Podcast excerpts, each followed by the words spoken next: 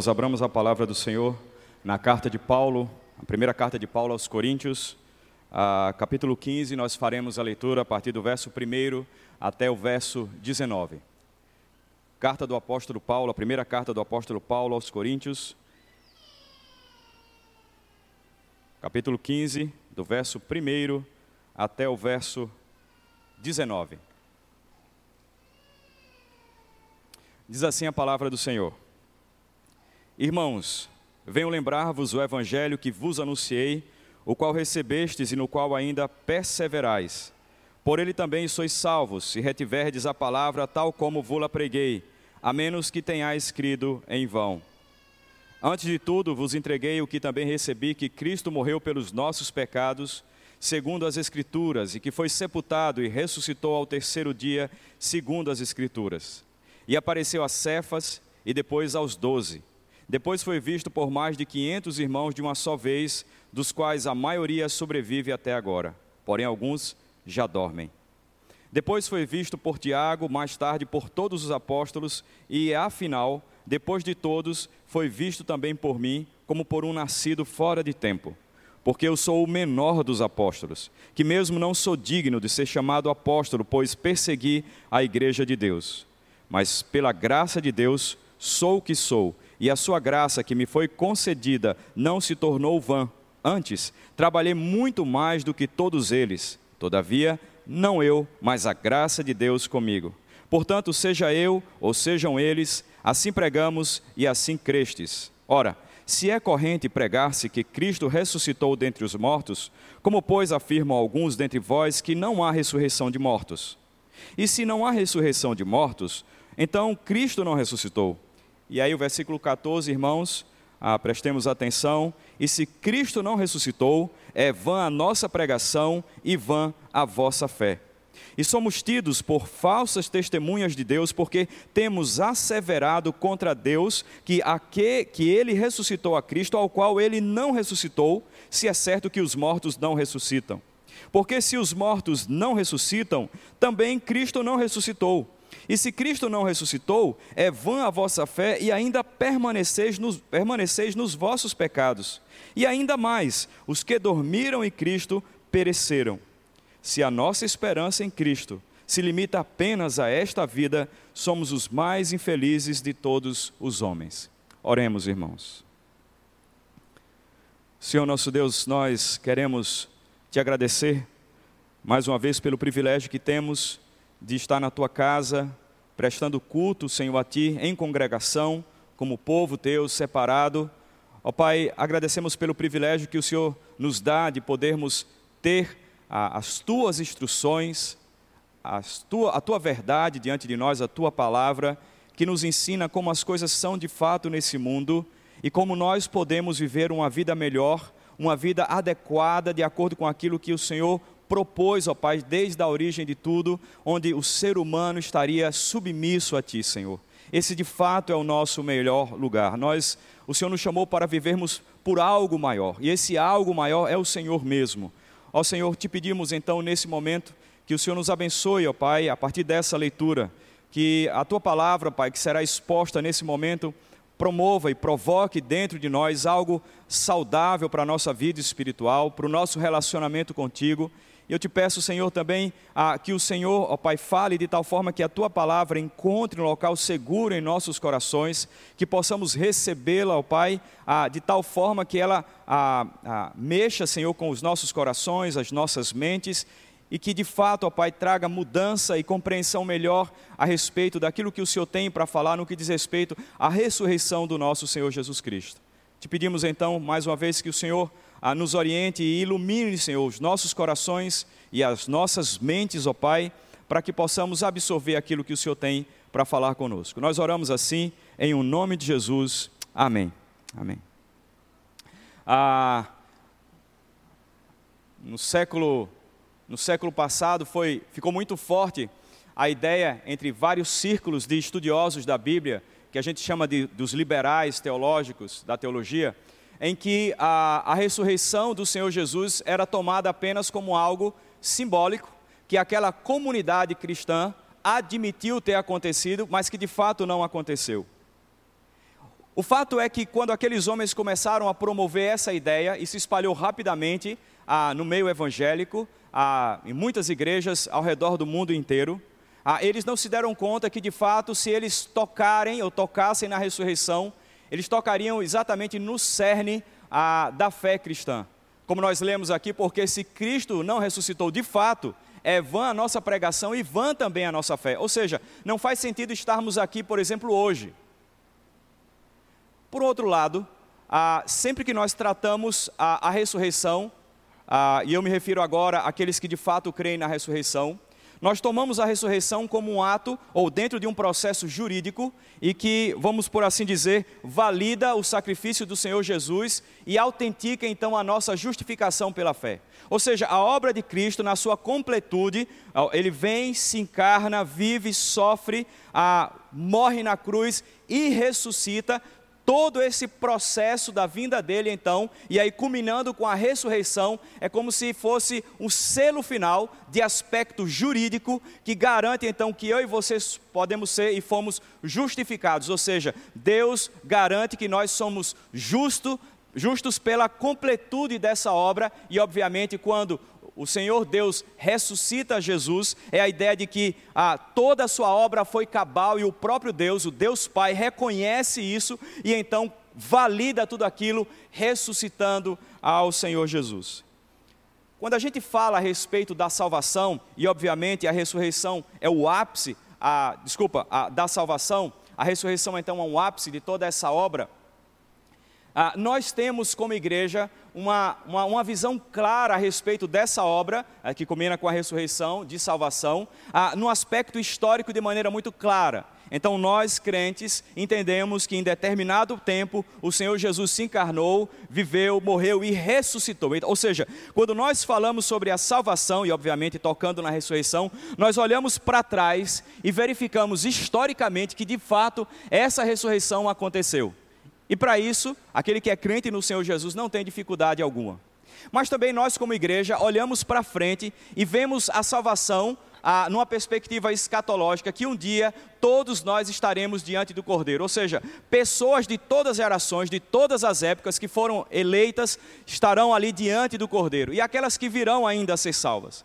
Ou seja, nós não temos muita dificuldade a de relacionarmos a obra de Cristo, que combina na ressurreição, com o fato histórico da salvação e o fato escatológico dos últimos dias. Mas a verdade é que nós temos muita dificuldade de aplicar a, a, obra de Cristo, e aqui a gente vai enfatizar a ressurreição, a obra de Cristo no que diz respeito à nossa vida existencial hoje. Ou seja, a, o, que que, o que que significa essa obra do Senhor Deus para mim, Senhor Jesus, para mim e para você hoje?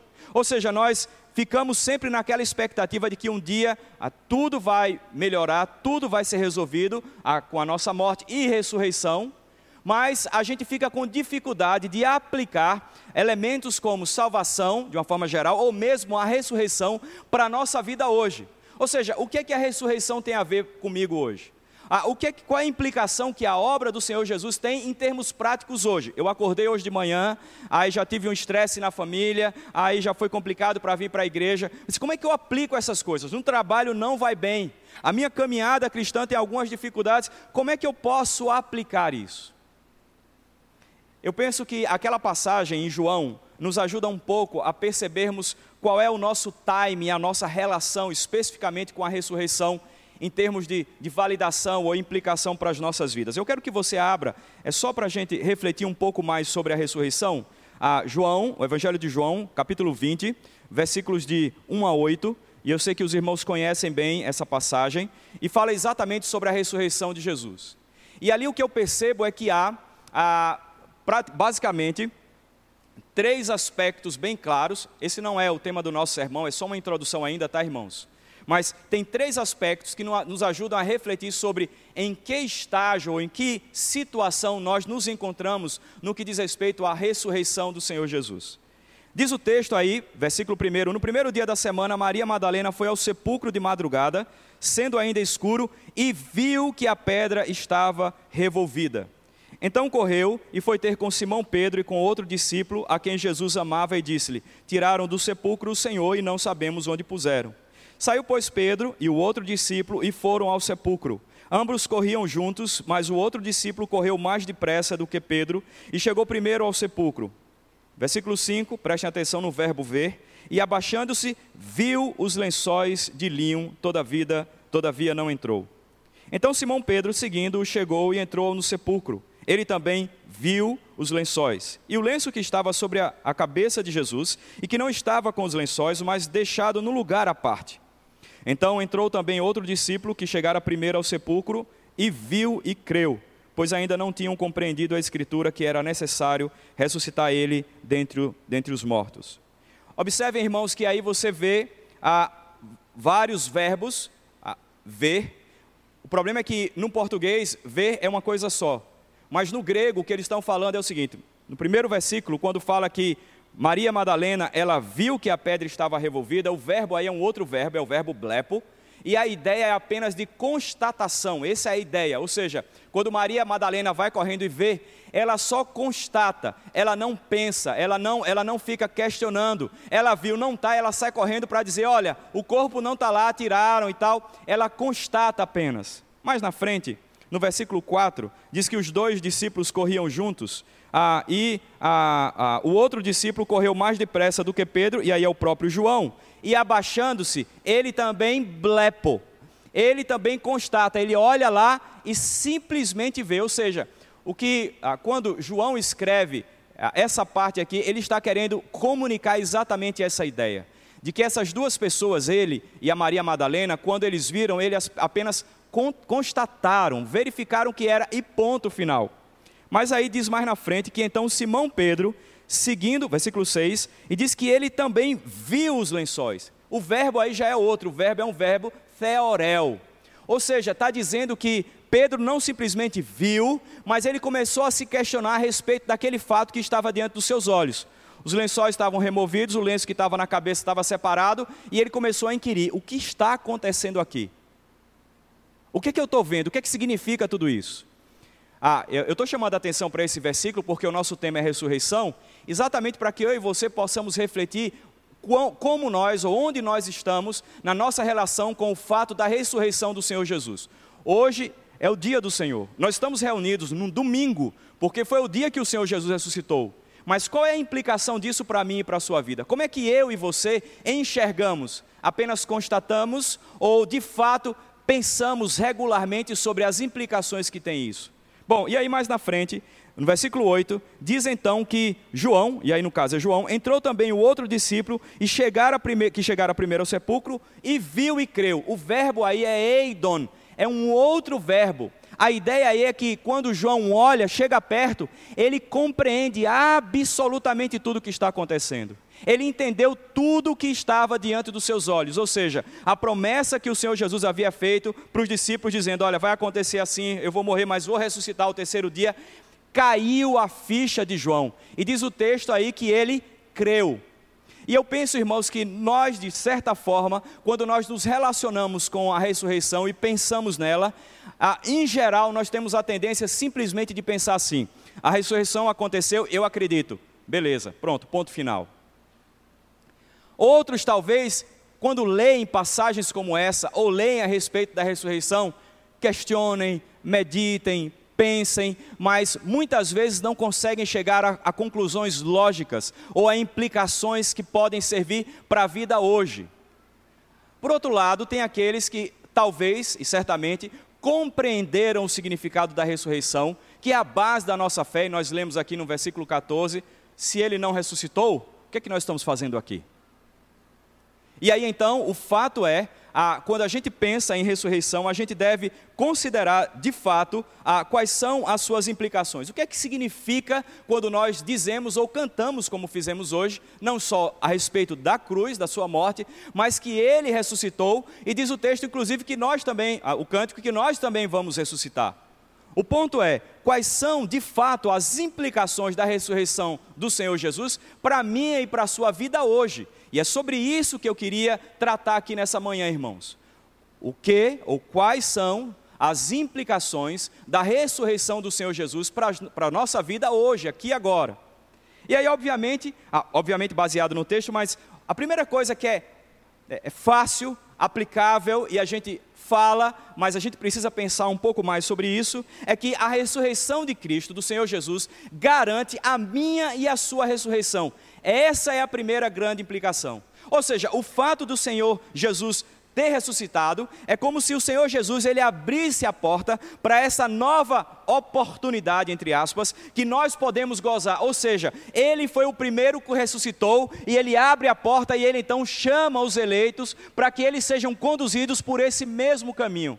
Ou seja, o fato do Senhor Jesus ter ressuscitado significa que a nossa vida não é só uma vida espiritual apenas. Missionários, quando pregam ou pastores, eles não estão preocupados simplesmente que as almas das pessoas sejam salvas, mas que a pessoa seja salva integralmente. Ou seja, a ressurreição traz essa implicação de que eu e você estaremos diante do Cordeiro, não só como almas penadas, mas completo, totalmente. Ou seja, a ressurreição aponta que um dia nós gozaremos de maneira plena, com um corpo glorificado, a presença do Senhor Deus. Vocês já imaginaram, irmãos, o que é isso? Eu e você podemos, podermos viver completos, como seres completos, parte material e parte imaterial, diante de Deus, sem nenhuma mácula, sem nenhum pecado, sem nada, de maneira completa e total, é isso que a ressurreição significa, a ressurreição do Senhor Jesus. Ele nos convida e abre a porta para que nós tenhamos uma vida plena. Já pensou? Meu filho sempre pergunta assim: o menor fala, pai, no céu tem queda, a gente vai cair no céu? Pai, no céu vai ter dodói? Pai, no céu a gente vai chorar? Ele toda hora pergunta a respeito dessas coisas. O fato é, irmãos, que no céu a gente vai ter aquilo de mais precioso que nós temos e podemos gozar de maneira plena com tudo que Deus nos fez, só que de maneira perfeita, irreversível, que jamais iremos pecar. Ah, quando nós estávamos ah, no processo de evangelização lá ah, com os indígenas, e um daquelas pessoas, o Pedro, ele belo de um dia depois do momento de evangelização, ele levanta a mão, porque a gente sempre tinha esse momento para que cada um pudesse fazer perguntas e etc. E aí o Pedro então fala bem assim: é, Marcelo, eu quero falar, na língua, né? Ele falou: Marcelo, eu quero falar. Pode falar, Pedro. E ele disse: Marcelo, é o seguinte.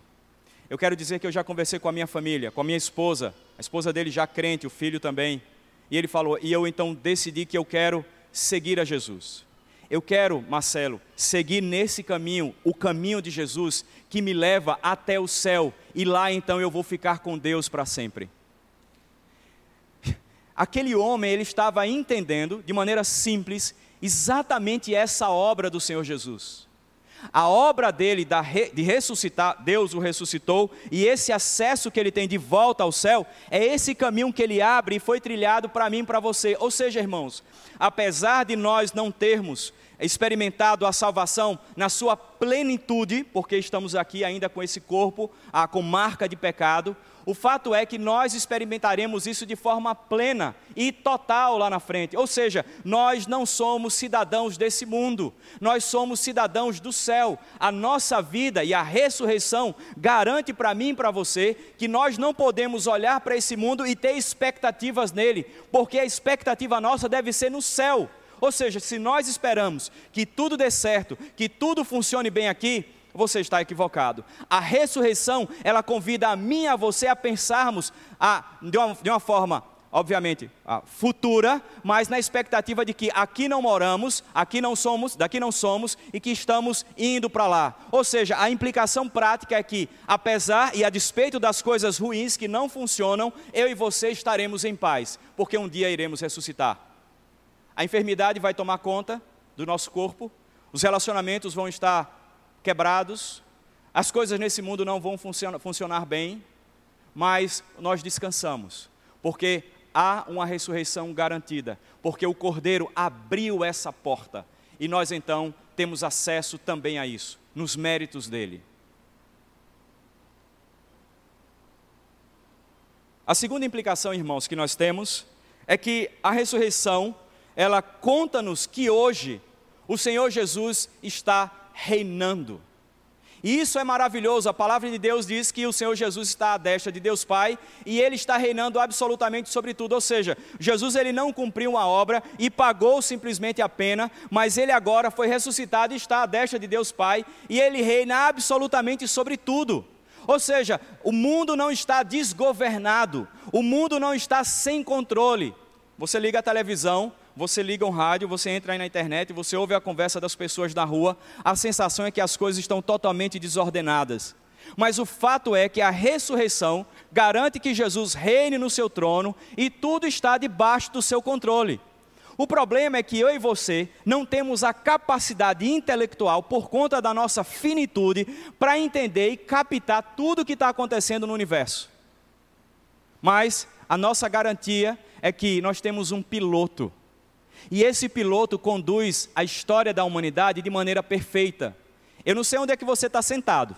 Não sei se você está sentado no corredor, não sei se você está sentado na janela, no meio. O fato é que pode variar para mim e para você a percepção da realidade, mas o fato é, nós nunca teremos a visão do piloto. Nós nunca teremos os instrumentos nas mãos que os pilotos têm. Ou seja, o fato do Senhor Jesus ter ressuscitado, estar lá reinando, significa que Ele tem o um controle absoluto de tudo e tudo que acontece está debaixo do seu controle. Ah, no mundo, ah, há uma ênfase, e obviamente vocês sabem disso, todos nós passamos, eu acredito, pela escola, estudamos ah, o que diz respeito à origem do universo, Big Bang, evolução e etc. E a tese principal é que uma equação básica que está relacionada com Acaso, seleção natural e mais tempo é igual a vida, personalidade, pessoas e etc. e o mundo. Mas espera aí, como é que é isso? O acaso, entenda-se gente, quando a gente fala sobre acaso é despropósito, tá? Uma coisa sem propósito. Seleção natural, ou seja, o mais forte, um negócio sem acaso, sem, sem propósito aí, junta com a, a, a ah, uma luta aí entre as pessoas, ah, mais adiciona o tempo aí, tempo, e tome de tempo, milhões de anos, milhões de anos. Pronto, e aí deu esse mundo bonito, perfeito. Espera aí. Como é que é isso? Ah, as pessoas nasceram de algo que não tinha propósito? O fato é, irmãos, que o Senhor Jesus, o Senhor Deus, o Espírito Santo, eles criaram absolutamente tudo. E eles ah, estabeleceram tudo e cada coisa com um propósito específico. O sol com a função, a lua com outra, e cada ser no universo, a, cada ser nesse planeta com um propósito. E eu e você também com propósitos. E o fato é que quando nós olhamos para a ressurreição, precisamos ter a convicção clara de que esse mundo foi criado com um propósito. E não só isso, que Jesus reina, aquele que ressuscitou, e controla todas as coisas. Você está insatisfeito com o governo? Você está, insatisfeito com as coisas ah, da sua cidade, do seu estado, do seu país, do mundo? A gente não pode tirar os olhos do Senhor Jesus, porque Ele reina absolutamente sobre tudo. E isso deve gerar para mim e para você paz e tranquilidade. A despeito das situações complexas, a despeito do sofrimento, a despeito do que passamos, o fato é: Jesus reina. E a ressurreição garante que Ele está lá no seu trono, com tudo sob controle. Percebe, irmãos, que a ressurreição, ela mexe com a minha vida prática hoje e agora? Um exemplo bem simples, desculpa que eu vou só dar um exemplo das mulheres, ah, mas os homens também, pode se aplicar esse, esse exemplo, mas toda vez que uma mulher monta uma bolsa para sair da sua casa, ela monta para se precaver de milhões de coisas. Ah, se tiver chuva, o lanche do menino, aí vai, né? A bolsa, quando ela começa, ela está vazia. Quando ela termina, ela tem quase 6, 7 quilos de coisas dentro. E aí, qual é o ponto? O ponto é que ela está tentando controlar as situações antecipadamente. O ponto, sabe qual é? É que nós homens fazemos as mesmas coisas. Quando ligamos para pessoas, quando falamos isso, dizemos aquilo, montamos estratégias para controlar as situações. O tempo todo, irmãos, eu e você somos como as mulheres que, claro, de maneira física você vê tudo, mas os homens também, quando vão sair com a sua mochila, às vezes põem tudo ali dentro, coisas que nem precisa. Mas a gente tem essa tendência de querer controlar situações, controlar absolutamente tudo. Mas a ressurreição diz para mim e para você que tem uma pessoa que controla tudo e que nós precisamos descansar nele. Ou seja, precisamos esvaziar as nossas bolsas espirituais, que nós carregamos cheio de cuidados e atenções, porque nós queremos que o mundo funcione como nós queremos que ele funcione, quando na verdade o Senhor Jesus é aquele que de fato tem o controle e ele reina sobre tudo. E tudo tem um propósito. O fato é, eu não entendo tudo, mas aquilo que eu e você entendemos é substancial, não é exaustivo, não é total, mas é substancial. Ou seja, se eu e você sabemos que o nosso piloto vai à frente, aí, gente, pode ter turbulência, vai, vai incomodar, vai, mas a gente tem que descansar que o piloto ele sabe absolutamente tudo o que vai acontecer. A ressurreição deve gerar em nós essa ideia de que as coisas que acontecem no mundo não é sem propósito, não é sem acaso e que nós não estamos sozinhos nesse mundo. Ou seja, porque Jesus ressuscitou, nós podemos contar com Ele e orar: Senhor, por favor, me ajuda nessa situação, eu estou ansioso, está difícil para mim e me ajuda a entender e a compreender, a descansar nessa verdade que o Senhor ressuscitou e reina. E o Senhor não só isso, o Senhor descansou. O Senhor já descansou de todo o trabalho e vai chegar a hora certa de tudo acontecer. Esse mundo não é um mundo do acaso, não é um mundo sem propósito. A terceira implicação, irmãos, é que a ressurreição do Senhor Jesus, ela nos chama para uma vida de santidade.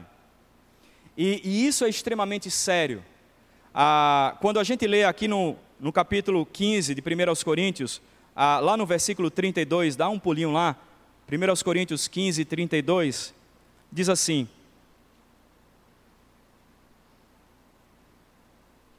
Na segunda parte do versículo, tá, irmãos? Se os mortos não ressuscitam, comamos e bebamos, que amanhã morreremos. O que Paulo está dizendo aqui é o seguinte: se o Senhor Jesus não ressuscitou, para que eu tenho que perder tempo com esse negócio de santidade? Não faz sentido a existência da vida o que é que eu vou fazer? Eu vou aproveitar a vida.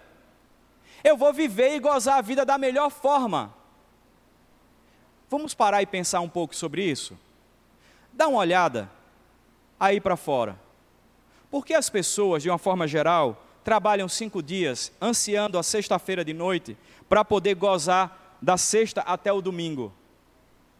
Eles querem aproveitar tudo, começam a encher, muitos começam a encher a cara e curtir da sexta de noite até o domingo. E voltam para a rotina na segunda-feira acabados. E aí sexta-feira de novo. E aí então até o domingo, segunda-feira acabados. E nesse ciclo que não para. O ponto é, irmãos, que quando a vida não tem propósito, não tem significado, eu vou viver para quê? Eu vou viver por prazer. Eu vou viver para tudo aquilo que o trabalho pode me dar. E é isso que me interessa. E é muito estranho quando nós vemos, às vezes, pessoas dentro da igreja pensando da mesma forma, trabalham durante a semana na expectativa do prazer, da curtição. Não tem problema, irmãos, com isso.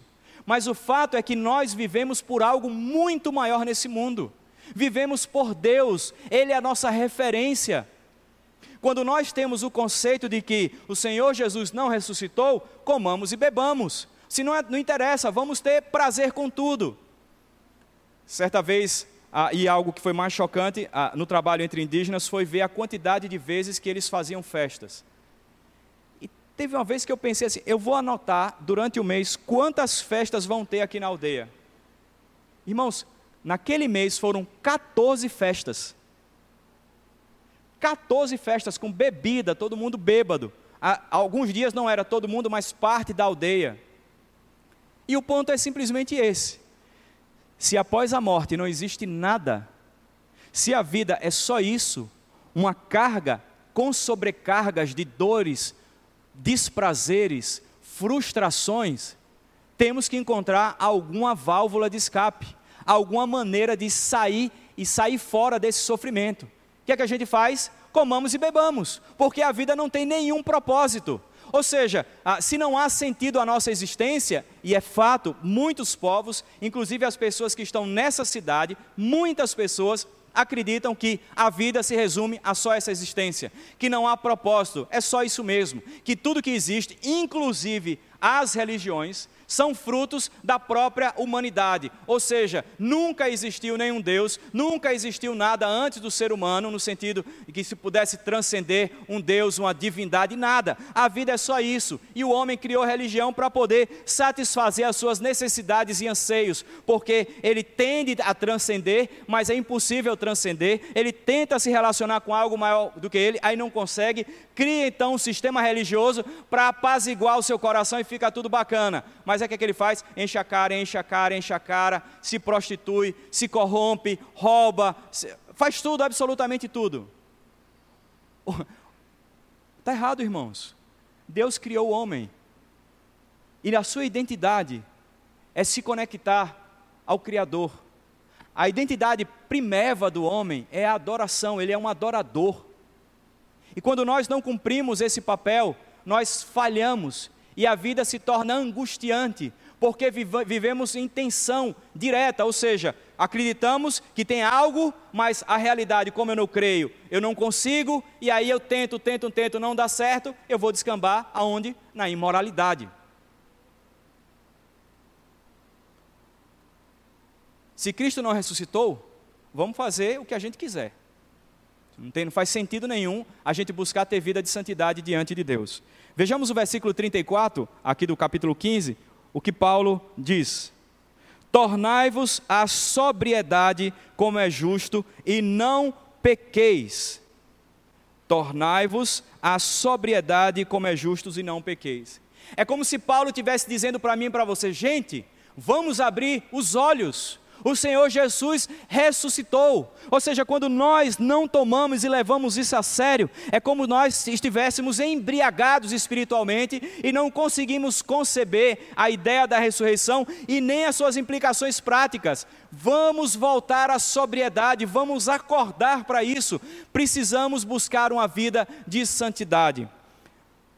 Ali no, no começo do versículo 15, no capítulo 2, ah, tem uma expressão, que é um verbo na verdade, que foi traduzido de uma forma, e eu entendo que os tradutores estavam dentro do contexto bíblico querendo resolver uma questão, ah, mas é, é, muito mais claro e muito mais amplo. O versículo 2 diz assim, diz assim: Por ele também sois salvos, se retiverdes a palavra, e etc. E ele termina. Esse verbo aqui, irmãos, ah, sois salvos, se a gente for traduzir exatamente como eu me ele está dizendo assim: ah, estáis sendo salvos. Na verdade, não tem nenhum problema doutrinário e teológico aqui. O que Paulo está querendo dizer é que a salvação é um processo que é certo, que já começou e que vai se completar no dia que nós encontrarmos com Cristo, mas ainda estamos nesse processo. Quem é salvo não, não vai perder a salvação, isso não é um ponto. Mas a ideia de, de um processo, ou seja, nós estamos caminhando até a conclusão definitiva desse processo de salvação. Ou seja, enquanto estamos no já salvos para ainda não ressuscitados, se estamos nesse processo, esse processo aqui significa o quê? Santificação. Ou seja, nós precisamos nos dar, nos dar conta que a minha e a sua vida está compreendida entre já salvos e não ressuscitados. E a nossa caminhada é de santificação rumo a essa ressurreição.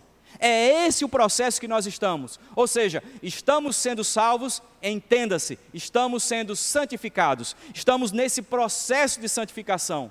O fato, e eu sei disso, e você sabe, que nós não atingiremos uma santificação perfeita nesse mundo. Há uma natureza pecaminosa dentro de nós, mas o Senhor Jesus chama a mim e a você a, a sobriedade espiritual. Ou seja, a ressurreição precisa fazer parte da nossa vida de tal forma que a santidade seja um ponto claro a cada dia que nós acordamos diante do Senhor. Senhor, me ajuda hoje. Você acorda de manhã e vai fazer essa oração. Senhor Jesus, me ajuda hoje na luta contra o pecado.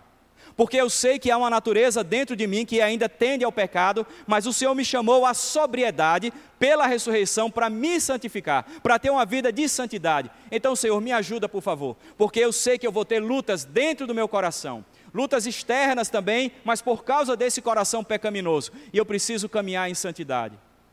Porque se Cristo não ressuscitou, se isso não faz sentido, se nós enxergamos a ressurreição simplesmente com aquele verbo blepo, simplesmente de uma constatação, mas que não faz sentido, não serve. Quando a gente fala sobre a salvação, ou melhor, sobre a santidade, a gente poderia relacionar ela objetivamente no que diz respeito aos, aos aspectos existenciais da salvação. Ou seja, nós estamos sendo salvos. E nesse processo, o que se demanda de mim e de você é santidade. Eu gostaria, irmãos, de poder falar para vocês assim: olha, eu sou santo, eu não peco, eu sou imperfeito, eu sou perfeito. Mas o fato é, irmãos, que eu e você, mais velho, você mais novo, nós estamos no processo da mesma forma, lutando contra, os, contra o pecado. Você não pode olhar para um presbítero, para um pastor, para um missionário achando assim: ah, eles são mais santos, eles são perfeitos. Não, irmãos, todos nós estamos na mesma situação, caminhando entre o já e o ainda não da ressurreição. Estamos lutando, mas a ressurreição precisa fazer parte da nossa vida hoje, no sentido de que devemos estar sóbrios para esse aspecto da nossa vida espiritual. Se Cristo ressuscitou, devemos ter vida de santidade. Uma outra implicação, irmãos, que a ressurreição traz para mim e para você, é que ela revela o grande poder de Deus. A ressurreição revela o grande poder de Deus. Eu quero, quero fazer um exercício com você agora. Eu quero que você pense quais são os três principais problemas que você está enfrentando nesses dias. Eu não sei quais são eles, mas eu quero fazer, quero que a gente faça esse exercício ah, que a gente pense quais são os três principais problemas que a gente está vivenciando agora em nossas vidas. Cada um de vocês, pense nisso.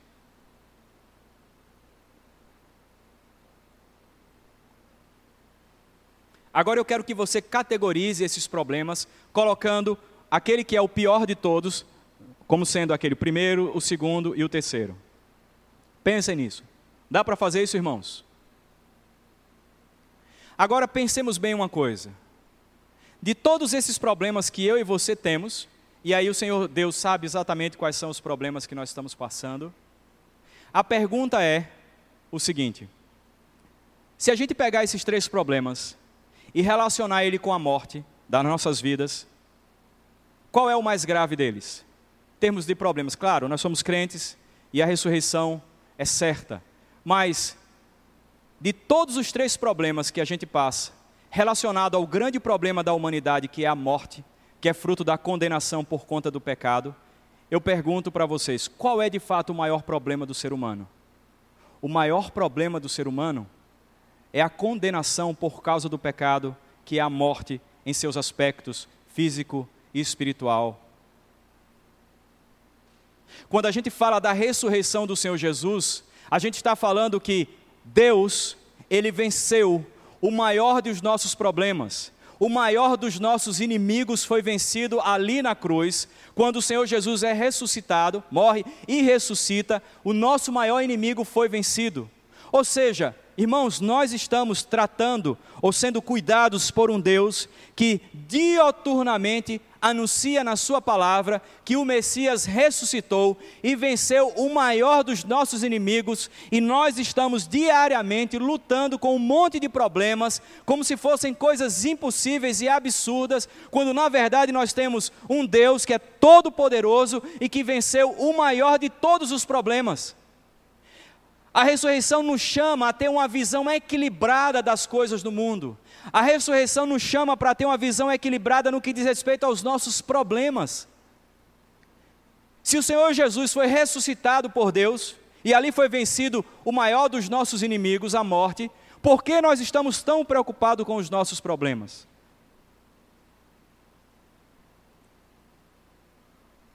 Eu estou falando a respeito do poder de Deus. Em junho de 2018, e eu queria contar rapidamente esse, essa, um, um, fato que aconteceu em nossa família. Em junho de 2018, a, a minha esposa Cláudia, ela teve uma obstrução intestinal. Nós estávamos em São Gabriel da Cachoeira, a 800 quilômetros via aérea para Manaus, e aí os médicos não conseguiam saber o que era, Começou tudo num domingo à noite. Segunda-feira de manhã ela já estava no hospital. Foi de madrugada, eu fui com ela. Estava no hospital, tomando medicamento para dor, dor, dor, dor. Fazia exame, ninguém sabia nada, não tem estrutura suficiente lá. Volta para casa na segunda-feira à tarde. Terça-feira começa a piorar, a barriga começa a crescer do lado direito. E aquela situação, dor, não comia, não bebia nada. Quarta-feira retorna para o hospital de manhã cedo, faz um ultrassom, nada acontece, ninguém sabe. Deus manda uma médica de Manaus para lá, tinha acabado de chegar, e aí então ela fala: Você tem obstrução intestinal e você precisa ser removida para Manaus porque aqui não tem UTI. E aí como é que você faz? Ora a Deus, espera nele, oramos, e pela graça dele conseguimos um voo para transportar a Cláudia foi direto para o centro cirúrgico, já em, em sepse já, né, já começando o processo de infecção generalizada. E aí então, sete e meia da noite, estávamos eu e Ronaldo, Ronaldo Lidório, ele estava lá acompanhando a gente. E aí a, o médico me chama, quem é o marido da senhora Cláudia? Sou eu, me chamou à parte. Eu quero dizer para você que a sua mulher teve um rompimento do intestino e vazou material ali na cavidade abdominal dela. E ela está em estado grave. Tivemos que tirar uma parte do intestino dela ela está sendo removida agora para a UTI, não sabemos o que vai acontecer com ela. E, e a única coisa que eu posso dizer para você é que eu não estava sozinho na cirurgia, ah, mas eu sei que, ele falou bem assim, eu sei que ele estava comigo. Ah, e aí, ah, ele estava falando de Deus, era um recém-convertido esse médico. E aí nós falamos, eh, eu sou missionário, ele falou, eu sou crente, sou da igreja presbiteriana também. E ele falou, nós não temos como dar qualquer prognóstico para você, temos que esperar pelo, pelo menos as 24 horas. Ela está com a barriga aberta, não pode fechar, porque precisamos acompanhar o processo e abrir de novo, então não dá para fechar e abrir toda hora, e vamos abrir mais na frente. Como é que você faz na hora dessa? Três crianças em casa, você é ser humano, você sofre, e eu lembro que eu saí, eu falei, Ronaldo, é, você dá uma licença aqui, fui para o estacionamento e fui orar. Deus, eu não estou entendendo nada. Não estou entendendo nada. Mas uma coisa eu sei, eu sei que o Senhor tem poder. E se o Senhor quiser, e que se for da tua vontade, o Senhor pode restabelecer a, Cláudia, a saúde dela. Orei ali uns 30 minutos, fiquei lá conversando com Deus. Como é que você faz na hora dessa? E aí no outro dia, quando eu fui visitá-la na UTI, encontro minha mulher ali com a barriga aberta, obviamente eu não fiquei olhando, nem vendo, não vi nada, mas estava com um sorriso estampado no rosto, dizendo: graças a Deus, eu estou sem nenhuma dor. E em três dias ela foi para o apartamento. E em dois meses nós estávamos de volta, quando a expectativa era de meses em Manaus, talvez seis meses. Em dois meses nós estávamos de volta em casa. E a gente pôde ver ali de maneira muito clara Deus manifestando o seu poder pela sua graça, de acordo com seus propósitos, obviamente, salvando a Cláudia da morte. Salvando a, vamos dizer, os nossos filhos de uma condição de viverem sem mãe para o resto da sua vida, por assim dizer. O fato é, irmãos, que o fato de sermos reformados, presbiterianos, muitas vezes a gente maximiza aspectos da nossa fé. E, obviamente, a soberania, os decretos de Deus estão aí, são claros. Mas nós precisamos acreditar de fato que Deus é poderoso. O que eu quero dizer é simplesmente uma coisa: se o Senhor Deus, ele tem poder para salvar da morte qualquer pessoa, ou melhor, ter ressuscitado o Senhor Jesus da morte, significa que ele pode resolver qualquer situação, se for da sua vontade. Percebe, irmãos, isso? Qual o problema que você tem? Qual o problema que eu tenho? Deus ele tem poder, irmãos. Ou seja, precisamos orar com fé no Senhor, na certeza de que ele pode se ele quiser. E isso é um conforto para nós. A soberania de Deus é um conforto tremendo, porque a gente olha para a situação e fala: essa é a melhor solução. Senhor, por favor, faz isso. Cura, salva, não deixa que morra. E obviamente Ele sabe o que é melhor para nós. Mas o que eu quero enfatizar aqui é a ideia de que nós podemos confiar num Deus que Ele é todo-poderoso, que Ele tem poder sobre a morte, quanto mais sobre os nossos problemas. Lembro-me de um, um tio, ah, por afinidade, tio da Cláudia, já faleceu, ele dizendo para mim um dia, já senhorzinho, ele disse assim para mim: Marcelo, eu passei durante uma boa parte da minha vida, ah, nos últimos anos, né, uma boa parte das, dos meus últimos anos, com um sério problema com a sobrinha minha. Nosso relacionamento era péssimo, péssimo, péssimo. Eu comecei a orar por ela. Comecei a orar por ela. Orar, Deus, por favor, muda isso. Senhor, muda o meu coração, muda, etc. E hoje, Marcelo, nós temos um relacionamento perfeito. Esse tio faleceu recentemente. E essa sobrinha dele, estava falando exatamente de como aquele tio, a despeito de tantos problemas que ela passou em sua vida, o tratava com tanto amor e tanto carinho. Deus ele pode reverter, irmãos, os grandes problemas relacionais, seja lá o que for, obviamente, se for da vontade dele. A ressurreição, ela revela o grande poder de Deus e nos conduz a uma vida de fé. Por fim, irmãos, a quinta e última implicação que a gente pode tirar da ideia e do conceito de ressurreição é que a ressurreição do Senhor Jesus, ela nos impulsiona a pregar o evangelho. Vejamos ali no versículo 14 do capítulo 15, aqui da carta de Paulo aos Coríntios, quando Paulo diz o seguinte: E se Cristo não ressuscitou, é vã a nossa pregação e vã a vossa fé. Ou seja, o ministério de Paulo estava fundamentado, enraizado, enfincado na ideia e no conceito da ressurreição do Senhor Jesus. Ou seja, se ele não ressuscitou, não só a nossa vida não faz sentido, não só a nossa fé não faz sentido, como também a nossa pregação. Ou seja, se o Senhor Jesus ressuscitou, faz todo sentido que eu e você saiamos pregando o Evangelho a toda e qualquer criatura, em todo e qualquer lugar. Nós cantamos aqui a música Trabalhadores e nós dizemos e declaramos: Senhor, nós somos seus pés, somos suas mãos, queremos anunciar aqui e ali. E isso só pode acontecer, irmãos, quando nós entendemos completamente ou a ideia a, do, a, da ressurreição do Senhor Jesus. Se o Senhor Jesus ressuscitou, nós não temos o que temer. É certo, nós não estamos contando história da carochinha. O dia chegará em que o Senhor Jesus virá pela segunda vez e somente aqueles que estarão com ele poderão ah, usufruir da ressurreição na forma plena. Todos ressuscitarão, uns para o inferno, castigo eterno, e outros para viver com ele para sempre.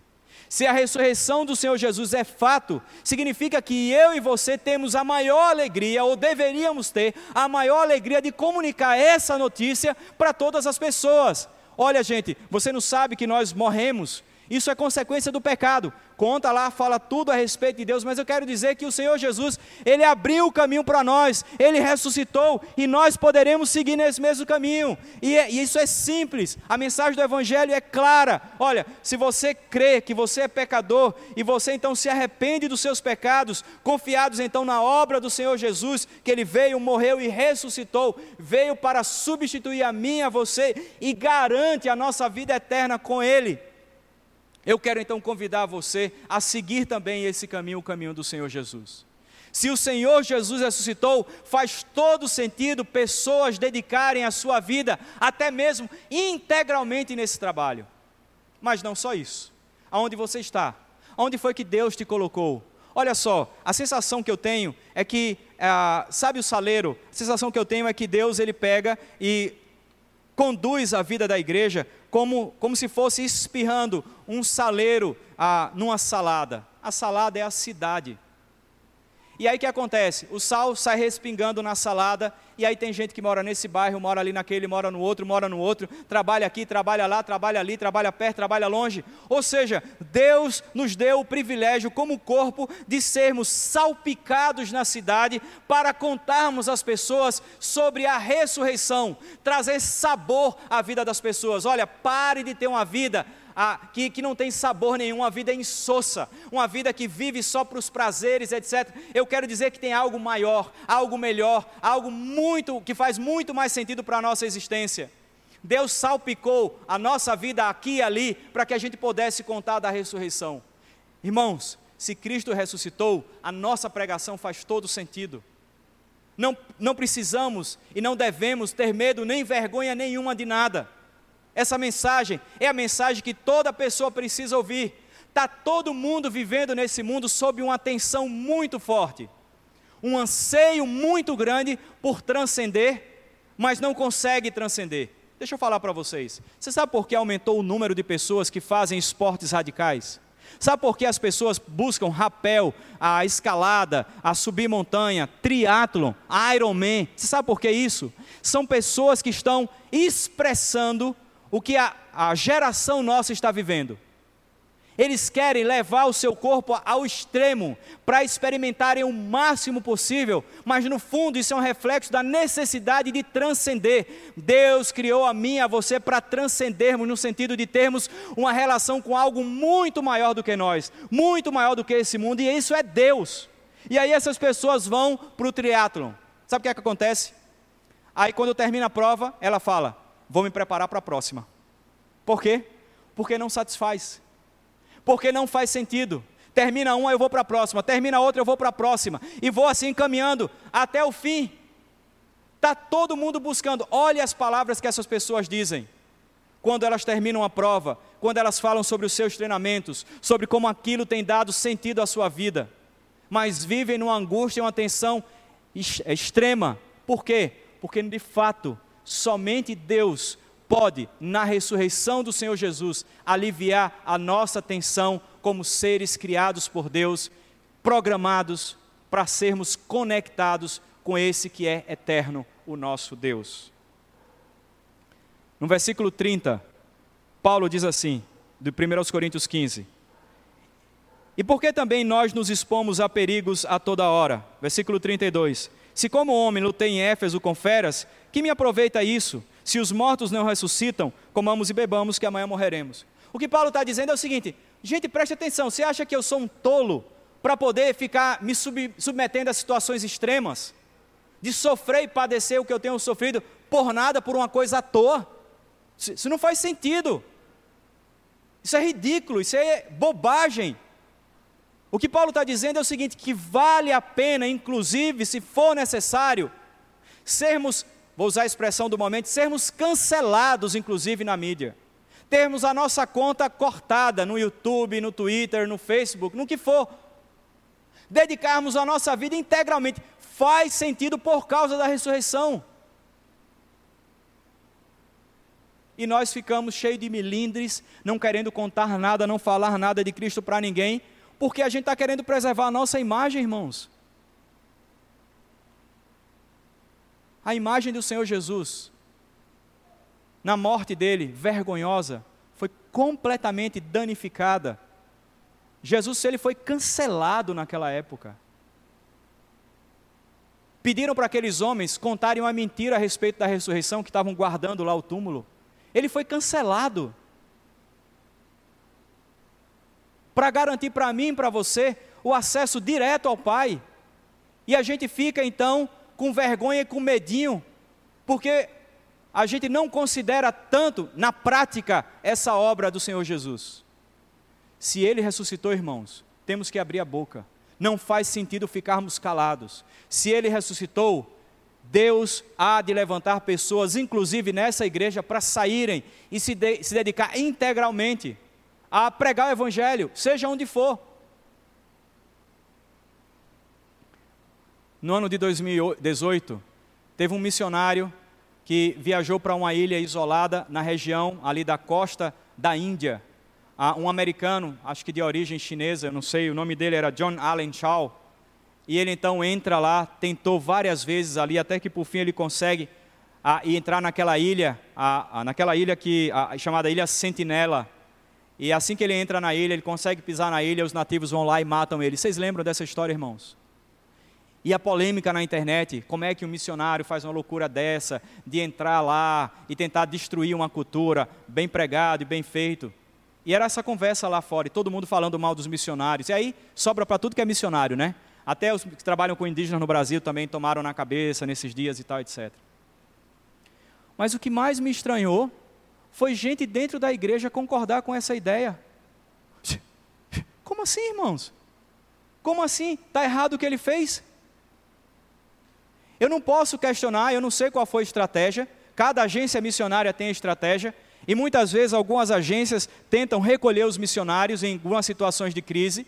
Eu lembro, por exemplo, na nossa missão, quando o Estado Islâmico estava fazendo e acontecendo, e aí os missionários então foram receber a comunicação da diretoria do escritório internacional da nossa missão, dizendo: saiam daí urgente, porque as informações que nós temos é que o Estado Islâmico vai tomar tudo aí. Aí os missionários falaram: ó, oh, é o seguinte, Agora é que as pessoas daqui estão querendo saber mais do Evangelho, por quê? Porque os seus próprios compatriotas que defendem a mesma fé que eles têm, estão atacando uns aos outros, matando uns aos outros. E eles então estão colocando em xeque o seu próprio sistema de crença e dizendo: se isso aqui não está certo, está errado, deve ser Jesus que é o certo. Então nós queremos saber. E alguns missionários disseram o que para a diretoria da missão? Nós não vamos sair. Não vamos sair. Vamos ficar aqui. Alguns morreram. Mas o fato é, se Cristo ressuscitou, irmãos, nós temos algo que é mais precioso: a salvação, a eternidade com o nosso Deus. E a gente está então com vergonha, com medo, quando nós temos uma vida centrada no Evangelho. Nada mais tem valor. Quando estamos centrados no Evangelho da ressurreição, qualquer coisa que seja necessário fazer, nós devemos fazer. Nenhum sacrifício é grande demais que nós não possamos fazer por amor a Cristo. Essa foi a palavra que Charles Studd deixou ah, como um moto na missão, na nossa missão. Nenhum sacrifício é grande demais para eu fazer por Cristo, por aquele que fez tudo isso por mim, por aquele que garante a nossa ressurreição. Concluindo, irmãos, a ressurreição deve trazer, irmãos, para mim e para você, um sentimento de esperança a cada dia. A nossa vida não se resume a só isso. Estamos aqui por algo maior. Vivemos ah, por, por algo ah, maravilhoso. A nossa vida não vai simplesmente acabar quando nós morrermos. E essa é a nossa esperança. Ainda que os nossos problemas não sejam resolvidos completamente aqui, e certamente não serão, mas um dia tudo isso vai acabar. Tudo isso vai terminar. Em segundo lugar, a ressurreição deve promover em nós confiança, na certeza de que Ele está vivo, está conosco em cada situação. Não temam, eu estarei com vocês. Vão, toda autoridade me foi dada, eu vou estar junto com vocês todo o tempo. Mas a ressurreição também nos conduz para que nós busquemos diariamente uma vida de santidade, esperança, confiança e santidade. Mas não só isso, de fé, de que nós estamos diante de um Deus do impossível. Qualquer causa para Ele é pequena e Ele pode resolver qualquer uma delas. Se na Sua soberania, nos seus propósitos, Ele quer resolver da maneira como nós achamos que realmente vai ser uma benção, Ele o fará. Mas Ele vai ter sempre a palavra última. Mas devemos ter fé de que Ele é o Todo-Poderoso e realmente pode resolver as coisas. E por fim, irmãos, a ressurreição deve nos colocar no caminho da evangelização diária. Fomos salpicados nesse mundo para sermos sal e luz aonde o Senhor nos colocou. Que Deus nos abençoe e nos ajude, pela Sua graça, a aplicarmos e trazer para a nossa vida tudo aquilo que a ressurreição nos oferece. Que Deus nos abençoe, irmãos. Vamos orar. Baixa sua cabeça nesse momento. Vamos orar.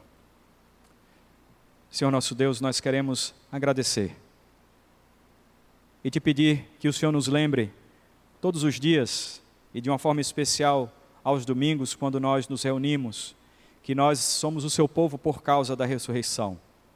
Somos o povo da Bíblia, mas podemos dizer, Senhor, também que somos o povo da ressurreição que a nossa vida não se resume à nossa existência terrena, que desse mundo somos apenas peregrinos, que os nossos tesouros, que os nossos as coisas preciosas que nós tomamos em nossa vida sejam lançadas, Senhor, diante do teu altar, no céu aos seus pés, porque nós temos o tesouro maior, nós ganhamos a Cristo.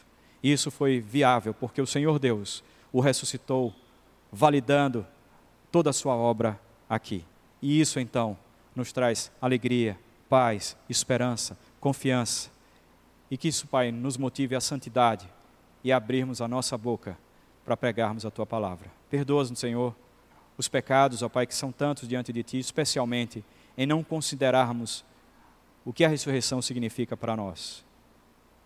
Perdoa-nos o Senhor e que, e que pela sua graça sejamos movidos a termos uma vida mais adequada de acordo com a Sua palavra. que não seja ah, guiado simplesmente pelo nosso esforço de tentarmos buscar a santidade a qualquer custo, a evangelizarmos a qualquer custo, mas que o Senhor, pela Sua graça, nos mova, porque nós já temos provado que temos sido falhos diante do Senhor. É pela Sua graça e nos méritos de Jesus que nós oramos. Em nome dele, em nome de Jesus. Amém.